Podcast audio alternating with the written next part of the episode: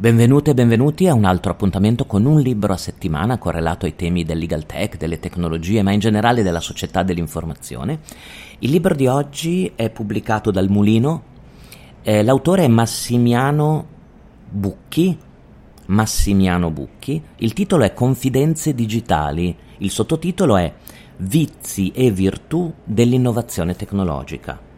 Eh, il costo è di 16 euro le pagine sono 164. Ehm, è pubblicato nella collana Intersezioni del Mulino ed è stato pubblicato nel 2023. Allora, mm, Massimiano Bucchi insegna scienza, tecnologia e società all'Università degli Studi di Trento, oltre a essere collaboratore di diverse testate. E, ehm, vi leggo la, la premessa a questo volume che vi chiarirà immediatamente il senso. Vi anticipo che è un volume eh, scritto molto bene, ma soprattutto che si legge veramente eh, con, con, facilità perché è diviso in tanti piccoli capitoli e paragrafi su singoli punti della tecnologia e soprattutto mh, sul rapporto della tecnologia con l'essere umano, con la sua psicologia, col suo modo di comportarsi. E, mh, vi leggo l'introduzione che così capirete perché il titolo Confidenze digitali. Confidenze digitali vuol dire che le tecnologie ormai ci danno del tu, no? sono entrate nella nostra vita anche in maniera molto molto complessa e quindi occorre fermarsi un attimo e ragionare eh, sul nostro rapporto con le tecnologie. Vi leggo l'introduzione, pagina 9. Perché colossi del web, chatbot e assistenti virtuali ci danno del tu? Perché riceviamo spesso baci e abbracci nei messaggi, anche da persone con cui non abbiamo molta confidenza? Perché se chi ci sta accanto guarda il telefono, molto probabilmente entro 30 secondi anche noi faremo altrettanto? Perché non vogliamo più pagare per leggere le notizie su un quotidiano, ma siamo pronti a donare soldi a Wikipedia?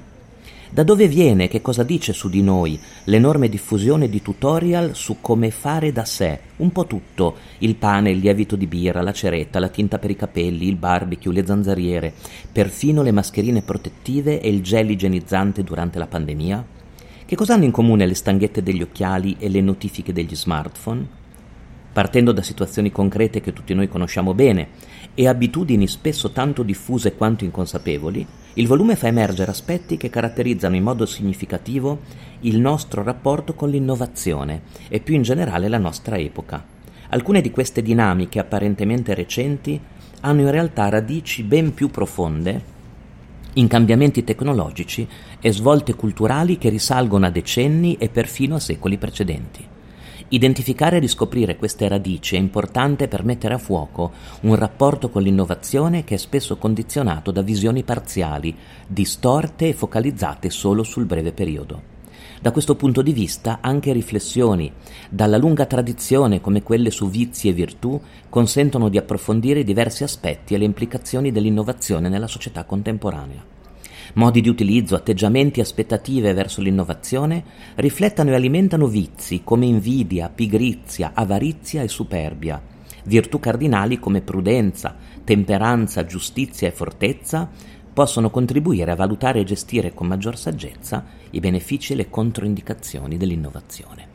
Ecco, se, se si sfoglia, e lo sfoglio volentieri davanti a voi, l'indice di questo, eh, di questo volume, lo trovate particolarmente interessante perché sono tanti quadretti, no? tanti mh, mm, brevi mh, mm, capitoli e paragrafi anche di due o tre pagine su singoli aspetti della, confid- della mh, mm, società digitale che sono stati is- isolati e che in un certo senso condizionano la nostra vita.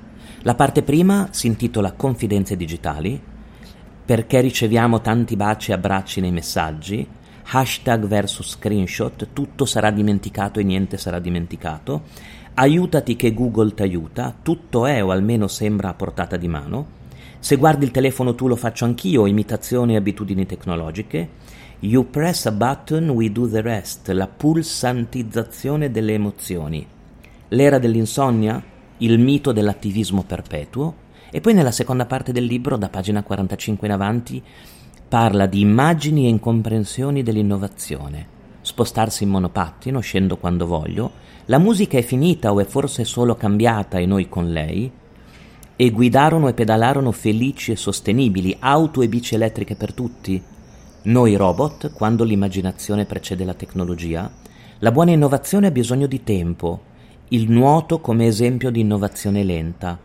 quando la tecnologia non funziona, fallire qua giù per non fallire lassù.